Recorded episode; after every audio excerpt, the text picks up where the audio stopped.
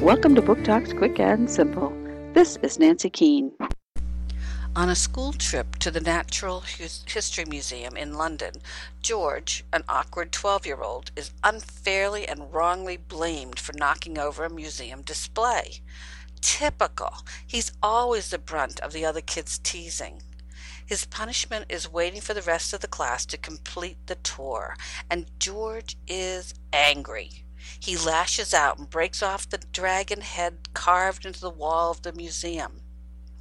The next thing he knows, a pterodactyl carving comes to life and begins to chase him through the streets of London. George runs for his life and is saved by another statue, a soldier named Gunner, who informs George that he has entered another layer of reality, an alternative London where statues move and talk. And worse yet, he started a war between the good spits, statues that hold a bit of their creators in them and are the spit and image, and evil taints, statues without a bit of their creators. George and Gunner are eventually joined by Edie, a girl who can see the moving statues.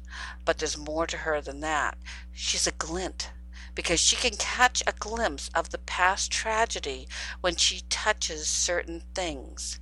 And the three frantically race against the clock to figure out what George must do to make amends for his wrong and get himself back home. Stoneheart by Charlie Fletcher, Hyperion, 2008. Book Talk by the New Hampshire Isinglass Committee.